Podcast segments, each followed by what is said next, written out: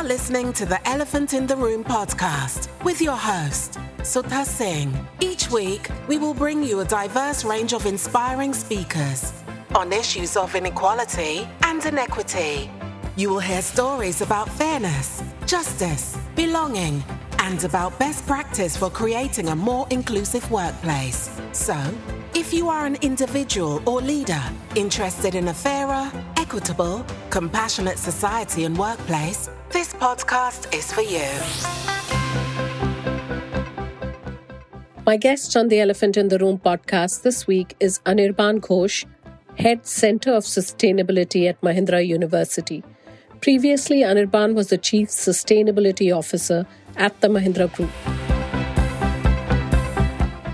Good afternoon, Anirban. Thank you for being a guest on the Elephant in the Room podcast today. Good afternoon to you.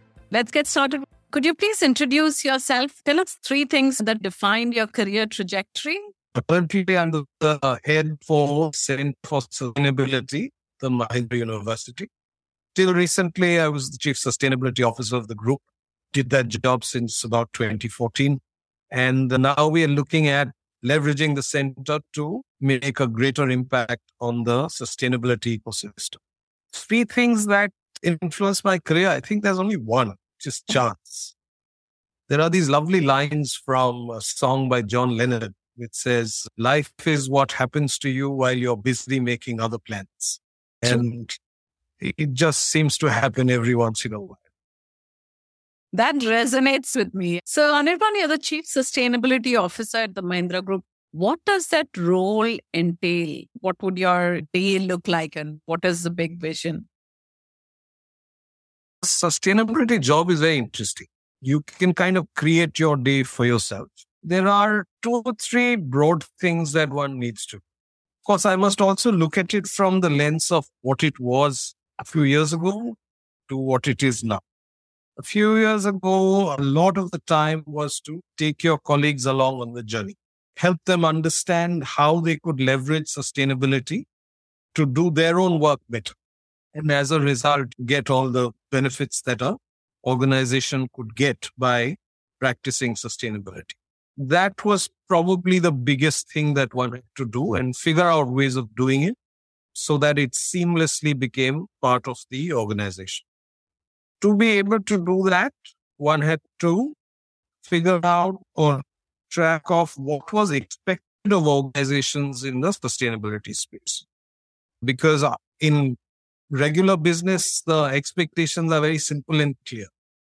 So that's another important part of the role. A third thing that the chief sustainability officer must do is continuously build competence within the organization. Because if you have to, let's say, do energy efficiency or transition to renewable energy or practice circular economy, there are new tricks that you have to teach your colleagues, which means that there has to be a very strong capacity building program to expose colleagues to new concepts, new learning, and new technologies, which they can then adopt in the work that they do. And while doing all this, it's important to build culture within the organization so that sustainability becomes a regular part of everyone's life. Awareness increases. So we have a program called Make Sustainability Personal, uh, through which we do lots of interventions across the year and typically engage upwards of 10,000 people, 10,000 colleagues within the group in some activity or the other. That sounds like an awesome initiative. It's so important to take eh, for it not to be just a siloed function, for employees also to be invested in what the organization is trying to do. In this function, the extent of external engagement is very high.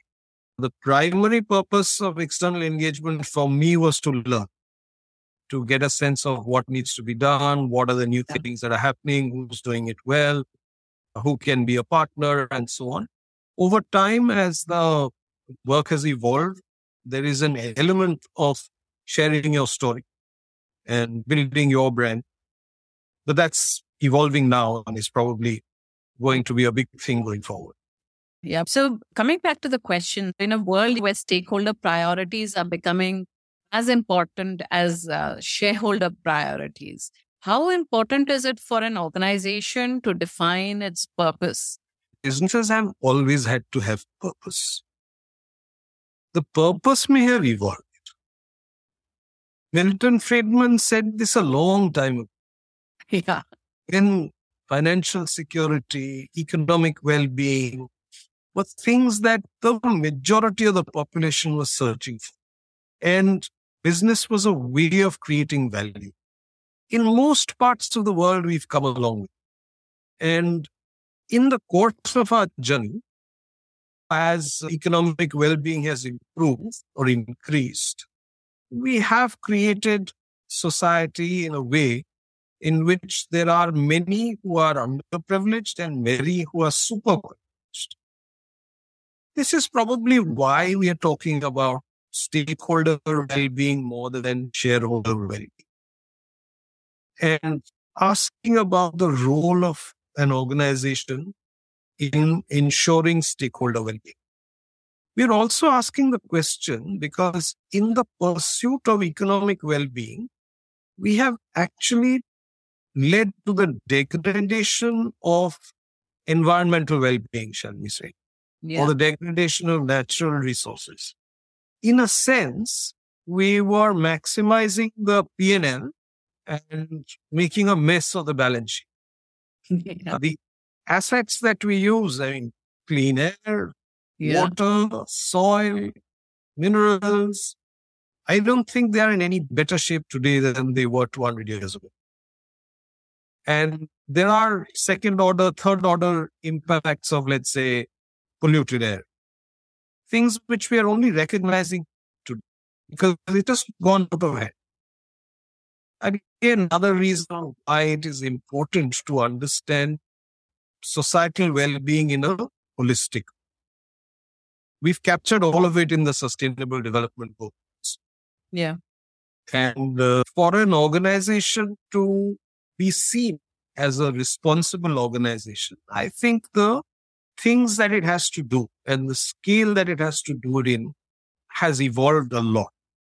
And hence the conversation on purpose with the implicit understanding that purpose goes beyond financial well-being and goes towards addressing the health of society and the health of the planet in a much broader way. I really like how you've articulated it. From an India perspective, uh, Anirban, what are the key drivers for the private sector to start planning for an embedding sustainability adopting ESG reporting because even today, if you look at it, sustainability is like a lot of disjointed corporate social responsibility projects, right? Or community projects. But what are the key drivers for us to use it as a strategic tool for the future? For our business, the key reason is business resilience. Whatever we've done, let's say our organization is 75 years old whatever has helped us in this journey of 75 years, we will need to do a few other things or a few things differently if we want to be around for the next 75. So what are these other things really? And the conversation is very clear. You cannot do business by polluting the environment. You cannot do business by having a negative effect on the natural resources, mineral resources, and so on. Also, I mean, there will be pressures on minerals not being available in their virgin form. Things that we didn't have to deal with so far. We know that there is this big problem of carbon dioxide in the air leading to global warming and that leading to these weather events and many other dystopian situations that we are facing. And that we cannot allow this to get out of hand. I don't know if you've heard the number. I read it in an article, which is quite old now, but the number stayed with me that 71% of all the emissions in the world are caused by 100 corporations, which essentially means that if we have to solve the emission problem, we've got to get the corporations to do so. And most of these corporations are in the power sector because 74% of all emissions happen because of the generation or consumption of energy. So suppose we don't solve this problem. Then suddenly there will be all sorts of regulations from the government. There will be mandates to do things which are not happening as of now because there is still hope that we will all take action and we will all do the right thing and cut emissions. We're miserably failing because every year emissions are increasing. So when things get out of hand, there will suddenly be all sorts of regulations and mandates. If you take action today and, and you make remarkable progress in your business, when the mandates and regulations come, you will be far better prepared than the ones who have not taken action. It doesn't necessarily mean that you will be an island of calm when the world is going crazy from a weather perspective. That is not possible. But at least you will not be buffeted by regulations and merits as much as those who would have not made the effort. So whichever way you look at it, whether it is about reducing cost, identifying new business opportunities, being ready for future regulations and mandates, being able to cater to the new needs of consumers, which are evolving category by category today. Whichever way you look at it, Sustainability is about business resilience and about making sure that the business continues to well. And in the process, making a very positive contribution to the environment, planet, society, and so on. Yeah. With this ESG reporting and sustainability reporting, there are a whole host of reporting standards and frameworks. You have GRI, you have SASB, you have WEF. The stock exchange in India has issued some guidance on what the reporting should be on. So, how do you prioritize? When I talk to organizations, I talk about that you don't have to get flustered because there are so many reporting standards. Identify what your priorities are. How do you decide on what your priorities are and what are those priorities for the Mahindra Group? You know, mother of all frameworks is the GRI framework. Yeah. It has gradually evolved. It went from guidelines to standards and so on. But it continues to be the mother of all frameworks. All other frameworks, including the new ones that are getting made, are variants of GRI in some form or the other. In the Mahindra group, there are a number of platforms we disclose sustainability information. I think at last count, uh, we were addressing upwards of 1500 questions. And the funny thing is the same question gets asked in a slightly different way. So I can't even say that, okay, there are 300 common questions or something. But the way we looked at reporting, we've always looked at reporting like that is it's a expression of stakeholders on what they want the organization to do. Mm-hmm. And now some businesses will have things which are more important, a few which are less important for their business, for their business resilience and for their impact on society and climate. And like you were saying, prioritization comes from the end goal is I will do business in a way in which my business continues to be resilient and does not have a negative, hopefully have a positive impact on environment and society. Our definition for sustainability has been to build enduring business while rejuvenating the environment and enabling stakeholders to rise.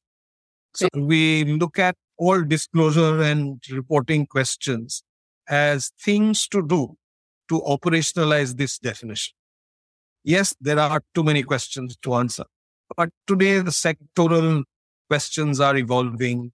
As long as you have the goal in mind, you don't have to be buffeted by millions of frameworks. That is true. That is a very practical and pragmatic way to look at it because you are moving from what your sustainability goals are. So I think you're a founding member of the World Bank's Carbon Pricing Leadership Coalition. What is the ambition of the network? All of us have to reduce emissions. Not everybody is going to do it voluntarily. And beyond the point, it will take a bit of a push to get the sort of reductions that we need to get. Carbon price is a tool that can be used to shape behavior, to shape adoption of technologies towards things which are cleaner, greener, and good for the planet. So actually, it can come in multiple different forms. So every time there's a new technology, a good technology, like say electric, we tell the government, oh, you must give us some benefits for this and you must cut some taxes so that the technology, which as of now is economically not as viable as existing technology, becomes attractive to the people who buy it. It is a form of a carbon price. What are you doing? You are reducing the barrier for adoption of a clean tech. You could also say, okay, I will put a greater tax on fossil fuel, serves the same purpose. So it comes in very many different forms. And the primary purpose of carbon price is to increase the adoption of clean technologies and give us, give businesses and people a chance to switch faster than we would ordinarily do. New technologies have been evolving all the time. Nobody puts incentives to accelerate the adoption of new technology. But in this case, uh, carbon price is a tool and it is being discussed because we have a time limit. We've got keep temperature rise below 1.5. We have to do it by a certain date.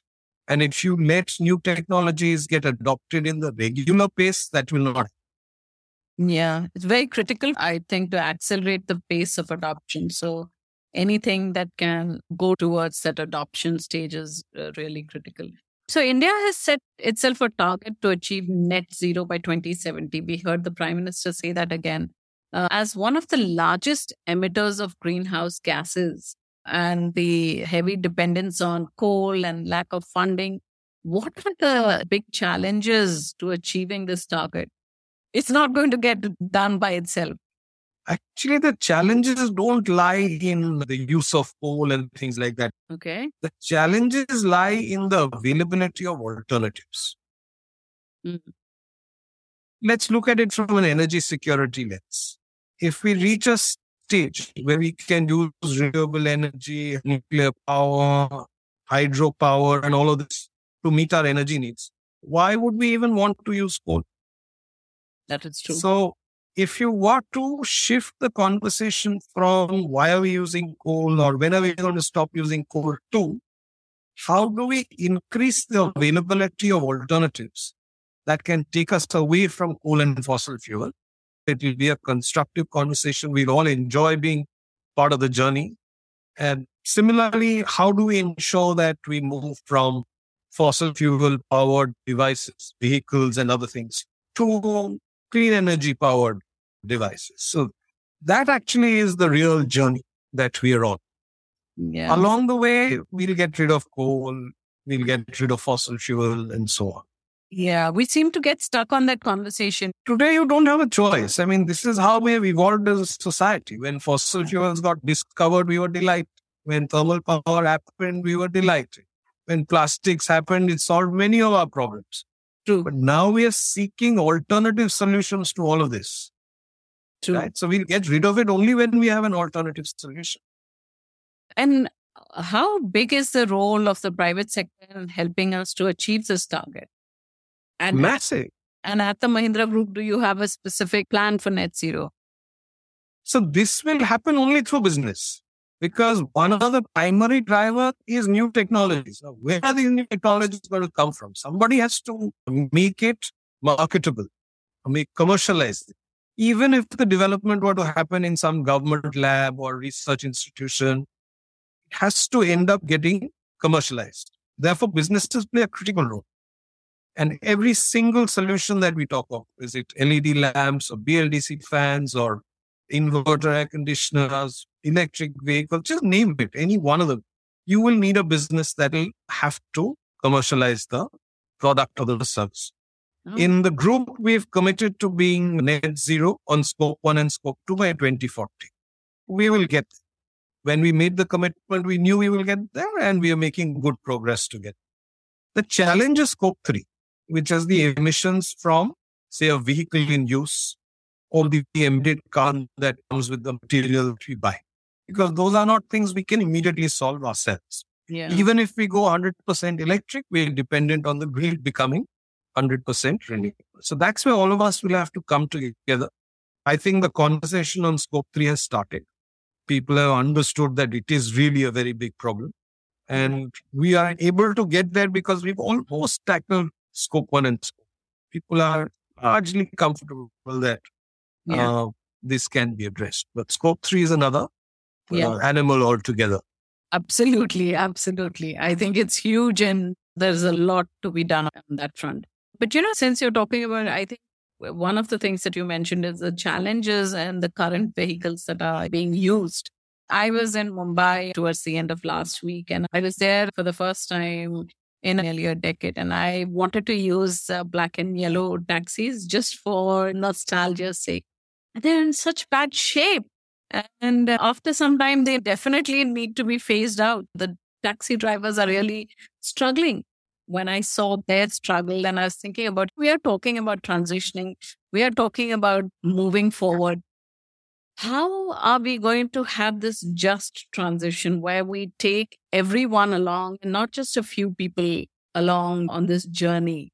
And first of all, do you believe that a just transition is possible? And secondly, how do we, for example, the taxi drivers, who's going to look out for them? I'm feeling really sorry for them because they seem to be stuck with their investment, with their meager asset that they have, which is what? As good as zero at this point in time. And they don't seem to have a future. It is not as bleak. There will be issues in just transition. If nothing else, say, let's assume for a while that use of thermal power keeps reducing which means we need less coal. There are people who are mining the coal. What will happen to their livelihood? It is easy to say that, okay, there will be an alternative, something else come by, but there will be some effort required to make sure that we take people along from different areas of society.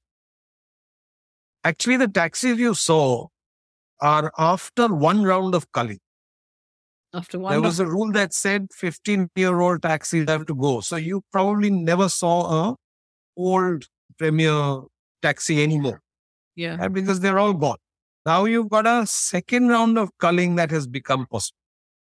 Part of the reason why the taxis are the way they are is because of how their industry is shaped up with app based cabs and for radio based cabs and regular cabs and how they've chosen to price each other each product and so on. So that is not in the ambit of our conversation, so we won't get there. But I share your angst in terms of terrible cabs that we get to sit in.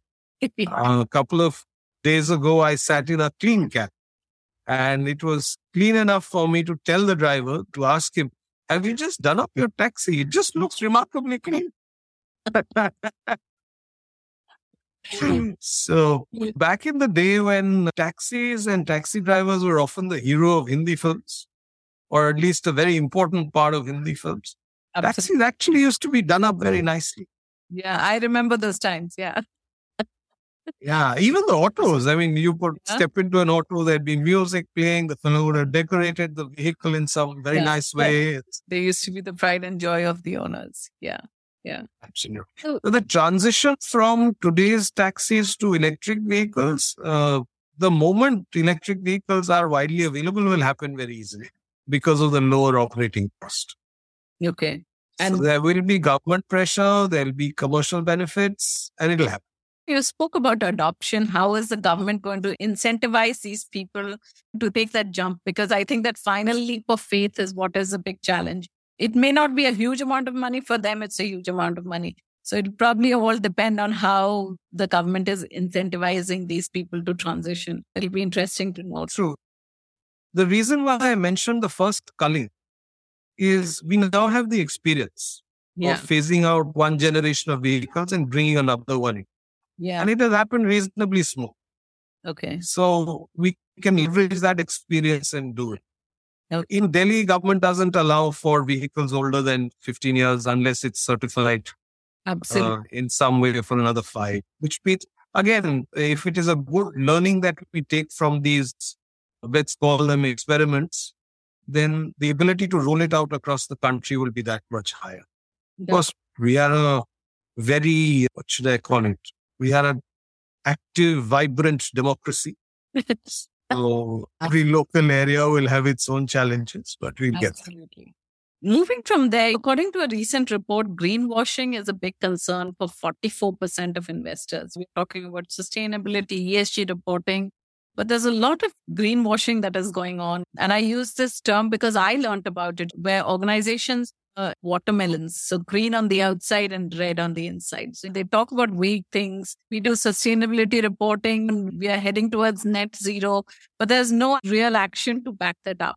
What would your reaction be there are a lot of organizations doing that. The bad news is that greenwashing has hardly even started. It's going to, for a while, just go through the. That's because till now, if you did some good work, you talked about it. You didn't do anything and kept quiet, nothing would happen. But today, no self respecting organization can say that we are not trying to take action on sustainability. So people will creatively interpret the work that they do. We've seen that in financial accounts forever. So, and I don't see why the same thing would happen in the sustainability space. A lot of creative interpretation, a lot of extrapolation. We have products which claim to have no sugar and then say it's good for health. But what they don't tell you is it has aspartame, yeah. which may be even worse for health than sugar. True. So these are practices that unfortunately exist in the business world. And I think it just might get worse in the sustainability space. But there's a new thing that's starting.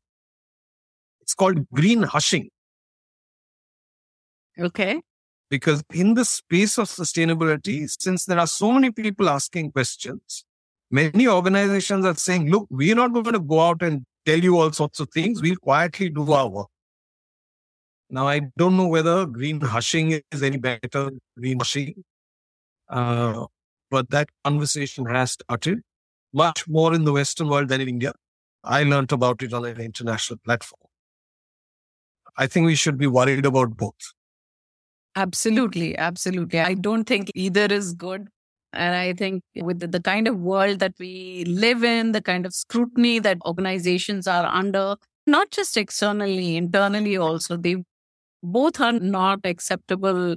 There is one question that I left out because I wanted to ask it at the end. For a developing country like India and for the private sector that is still like growing and has like decades to grow and to reach that maturity level that is there in some Western market. Is it possible for us to plan for green and sustainable growth or is absolutely contradictory? Not at all. Forget the fact that it is green. Take any technology. Say take LED lamps. Yeah. What enabled adoption of LED lamps? The fact that they turned out to be a better value proposition than what we had, especially the long life and the low energy consumption. So even if they're not, if you look at this green, the other technologies for the future. That's the direction in which we will move. So if you're setting up a new business in lighting, even if you don't understand anything about the planet, and you look at the product and you look at the value proposition and you look at what the customer needs, you'll end up investing in that thing. So as countries have developed, they have adopted technologies that were right for that time or technologies that were future technologies. We will do the same. It just happens to be that the future technologies are all going to be green. I don't think we will come up with technologies that are more polluting than the ones we have now because we are conscious of the fact that typically most of the technologies that we've sworn by have ended up causing unintended consequences. Actually, the problem started when the balance was completely disturbed. The balance of how much emissions and how much of it gets absorbed by trees and oceans and so on. When that balance went away, and then we had all these negative fallouts as a result of that, that's when things got out of hand. So for me, I mean, I just look at it as if we had to grow, if we have to develop as a nation, what are the right things to do in the future? And most of them are going to be green technologies. That is interesting because, yeah, why would any business invest in or try to peddle something that people don't want. People want increasingly, they're moving towards that energy efficiency. They're moving towards things that will last them in the future and not they have to trade off in a couple of years. So we are the last question. What is it that you like about your current job? And what is that one thing that you don't or keeps you awake at night? This is a job that drives positive change. If yeah. you do it well, only good can happen. There aren't many jobs like this. So I think I'm blessed that I've had this opportunity to work in this space. What keeps me awake at night is the worry that however hard we try, we may not be moving fast enough. And so today, let's say whenever you talk about renewable energy or the transition in India, you also talk about, oh, but our distribution companies, they are not well off, financial problem is that. And sometimes I wonder what we are holding the world hostage to the fact that the financial viability of our distribution companies is at risk. Somehow it doesn't add up. And so it just slows down progress. We would have loved to be 100% renewable energy by now. Intent is there, capability to invest is there. The only thing that keeps us back is local regulations. We don't want to put business at risk by trying to adopt renewable energy. And fact is, some places the regulations are such they don't even allow you to go beyond the point, which slows down progress. And that's what worries me because every little molecule of carbon dioxide that goes up into the air is adding to the problem because it's going to be there for the next 400 years. Yeah. Which also tells me that part of the solution is to figure out a way to take carbon dioxide out of the air. Conversations are starting. But to answer your question, this work helps drive positive change for everybody. The nature of the work is such that the worry is that we're not moving fast enough to avoid the dystopian situations that we are trying to avoid. Wow. Yeah. That's a big responsibility to actually have. And I'll ask you one more thing, actually. So, what or who motivates you and keeps you going? I mean, I really don't need any additional motivation your job oh, motivation. Yeah, the nature of the work, the impact that it has in the short run, the recognition we get because of the work that we do, True. more than enough. And it is such a joy to see transitions happen.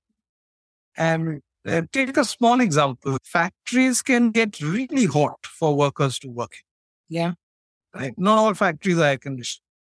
And we've seen these huge air circulators which would be kept in factories. It would make huge amount of noise. Some amount of air would happen in some pockets. We've transitioned to these low speed fans, very large low speed fans, which move very slowly. I don't know if you've experienced any one of them. They were in some of our airports for a while. But the amount of air and the area over which you can feel the breeze is very high and it consumes very tiny amount of electricity compared to those air circulators. So suddenly you see you're walking through the factory. It's not oppressive. It's not hot. You're not perspiring. Your yeah. colleagues working on shop floor are so much more comfortable. So yeah. when you see transitions like this, and this is just one example, circular yeah. economy gives us clean spaces in India, which is almost unheard of.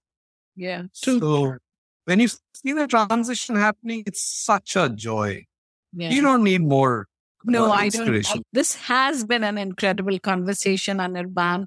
There's been so much of positivity, learning from your experiences and understanding the sustainability space and the priorities for us and a country and for the private sector. Thank you for sharing your insights. It's been wonderful. You're welcome. Thank you for having me. Enjoyed the conversation. Wish you all the best. Thank you for joining us this week on the Elephant in the Room podcast. Don't forget to subscribe to the show on any of your favorite platforms iTunes, Spotify, Google Podcast. And if you enjoyed listening to the podcast today, don't forget to write a review and tell your friends. Sign up on the link in the show notes to receive updates on our guest speakers, blogs, and events. And don't forget to tune in every Thursday for new episodes.